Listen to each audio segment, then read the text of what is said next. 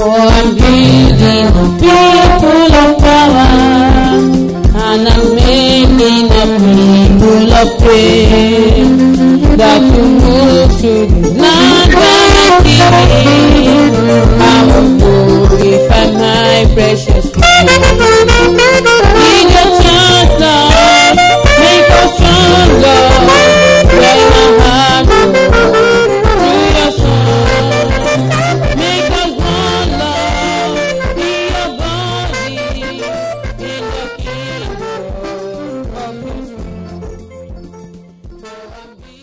Our Father and our God, as I open my mouth again today, Lord, send forth your word of life in Jesus' name. Let it save the souls of the children of men into your kingdom. Let it bring them into your light and your glory. In Jesus' name I pray.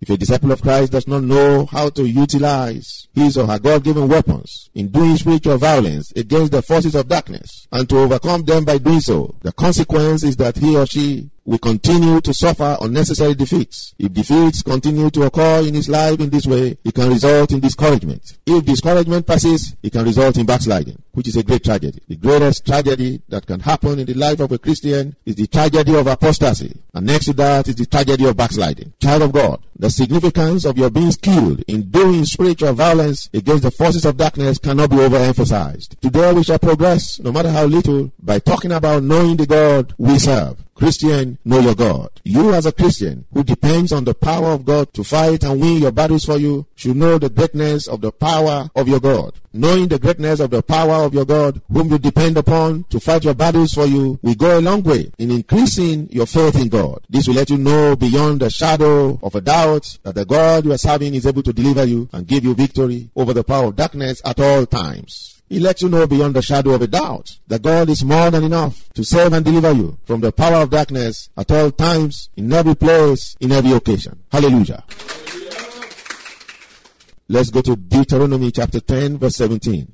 For the Lord your God is God of gods and Lord of lords, a great God, a mighty and a terrible, which regardeth not persons nor taketh reward. Beloved, that's the God we serve. He is the God of gods, the God over all other gods. The word God, first mentioned in this scripture verse, refers to the God of the Christian church, the God we serve, the Almighty God, the God who made the heavens and the earth, and all that are in them. The second mention of God in the same verse of scripture refers to the small gods or little gods that demonic people worship, the gods that agents of darkness worship, the gods that get their power from Satan and not from the living God. It refers to Satan, his angels, his agents, and all his hosts. They are not gods at all, but have made themselves gods to the people they have deceived into worshipping them. This is why the Bible writes the G in that word gods that refers to them with small letter G. The God of the Christians is God over all other gods. He's God over all the gods that the agents of darkness or demonic people worship. Beloved, let it be clear to you that they can do you nothing. They are all under the control of the power of the Most High God, the God of the Christian church. They are all under the control of the name of Jesus, the Son of the living God. Whatever they do or have done can be easily and absolutely destroyed by the power of the Word of God, by the power of the name of Jesus Christ. Satan and his angels have deceived a lot of people into believing that they are gods. That's horrible. But they are not gods. They are not gods at all, because they are not the makers of the heavens and the earth. They didn't make anything at all. They are all creatures made by God. And God didn't make them for them to make themselves to be gods to anyone. They did that in disobedience and rebellion against the living God. Therefore, anyone who worships them is a sinner like they are, and both they and their worshippers shall be cast into the lake of fire in the end. If that's the kind of God you worship, you better repent and surrender your life to Jesus Christ today, so as not to end up your life in the lake of fire. Here, the Bible makes it clear that Jehovah God, the God of the Christian church, is God of gods, the God and creator of the heavens and the earth, the maker of all things. Observe that this Bible verse says the God we serve is great, strong, and terrible. Amplified Bible says he is awesome. New Century Version says he's wonderful. The Message Bible says he is immense, powerful, and awesome. All things about our God are in immense and awesome dimensions. Hallelujah. There is no one fighting against you. There is no one fighting against you that this God cannot arrest, subdue, and overcome for you. No, no one at all. Because our God is the Almighty God. He's the Most High God. It's very easy for God to arrest, subdue, and overcome your enemies for you. Take note also that God, the Almighty God, does not show undue favor or partiality to anyone. That scripture verse says so. It says, which regardeth not persons, nor taketh reward. Hallelujah. He doesn't show favoritism to the rich and cannot be bribed by their money or wealth. God cannot be bribed by money, riches, wealth, or even service. With God, what you sow is what you reap. If you fail to repent from your sins and you keep sinning against God, He will cast you into the lake of fire in the end. No matter how rich you are, whether you are a multi-millionaire or a multi-billionaire, it makes no difference to God. Being a billionaire doesn't give you any advantage over a poor man before God. What God wants to know and see in you is holiness. It's good to spend money for God, of course. By all means, the scriptures command it. But you can never enter the kingdom of God just on the basis of spending money for God. Money can never buy you a place in the kingdom of the living God. If you spend money for God, but fail to live a holy life, you shall find yourself in the lake of fire on the last day. God is impartial. You cannot bribe Him with your money. If you spend money for God, He'll bless you back with money. You sow money, you get money back. You sow sin, you get death. Eternal death in the lake of fire. You sow holiness, you get eternal life in the kingdom of God forever. Romans 6:22-23. Be now made free from sin and becoming servants of God. Ye have your fruit unto holiness, and the end everlasting life. Beloved, the end of holiness is everlasting life. Verse 23, for the wages of sin is death, but the gift of God is eternal life through Christ Jesus. Beloved, the wages of sin is death. The salary you get for sinning against God is death. You can't continue in sin and fail to receive the wages of sin. It's not possible. Hallelujah. Because our God is the God of gods and King of kings, His word is supreme and binding over all other gods. The spoken word of God and the written word of God in the Bible are supreme, are binding over all other gods and all their agents, over Satan and all his hosts. The word of God is binding over them. The power of the name of Jesus is supreme and binding over them all. The name of Jesus Christ has power to bind them and all their agents and all evil spirits. It has power to stop their works. Whatsoever is commanded in the name of Jesus becomes binding in the realm of the Spirit. Take note of that. It must be obeyed. It must come to pass. Because the word of God says so. Because our God is the God of gods. Anywhere the power of the Creator God is at work, is guarding, there is nothing that Satan and his evil spirits can do there. Whatever the word of God or the name of Jesus commands, Satan and all his hosts must obey. If it says stop, they must stop. If it says be still, they must remain still. If it says go, they must go. If it says be bound, they must be bound and remain bound. Whatever is bound by the instrumentality of the name of Jesus on earth, God, Jehovah God, will bind it in heaven. And no one can lose it except God Himself. In view of this truth, child of God, you ought to have great trust and confidence in the name of Jesus and in the word of God. You ought to have great peace as you entrust your life in His hands to keep. You are under a great protection. Nothing can shake you. If you remain where God has put you, and you do not go astray to do things that are contrary to the word of God or to the will of God. Let's go to Psalm 97. We shall begin to read from verse 1.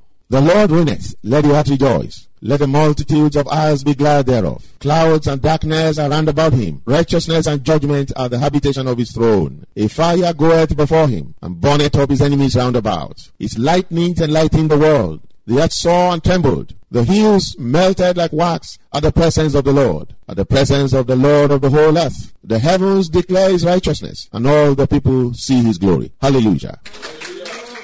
Beloved, that's talking about the God we serve. The God we serve is great. The God we serve is greater and higher than all the earth and the heavens. Anywhere the power of the word of God is invoked to take charge, there is nothing that Satan and his angels and agents and hosts can do there. Nothing. They must bow and surrender. Let it be very clear to you, child of God, that the weapons of war that God has put in your hands are supreme over Satan and his host. Satan and his host can do nothing about them. Remember the 70 disciples that Jesus sent out to preach the gospel. Satan and all evil spirits bowed before them and surrendered to them. Your experience today must not be different, because Jesus Christ is the same yesterday, today, and forever. Hebrews 13 verse 8 says so. Anytime and anywhere you call the name of Jesus, Satan and his host must bow before you. It's not because of you yourself, but because of the name of Jesus Christ, because of the word of God. But always remember, you must remain in your position, your spiritual estate as a child of God. The third verse of the scripture we read last says, a fire goeth before him and burneth up his enemies round about.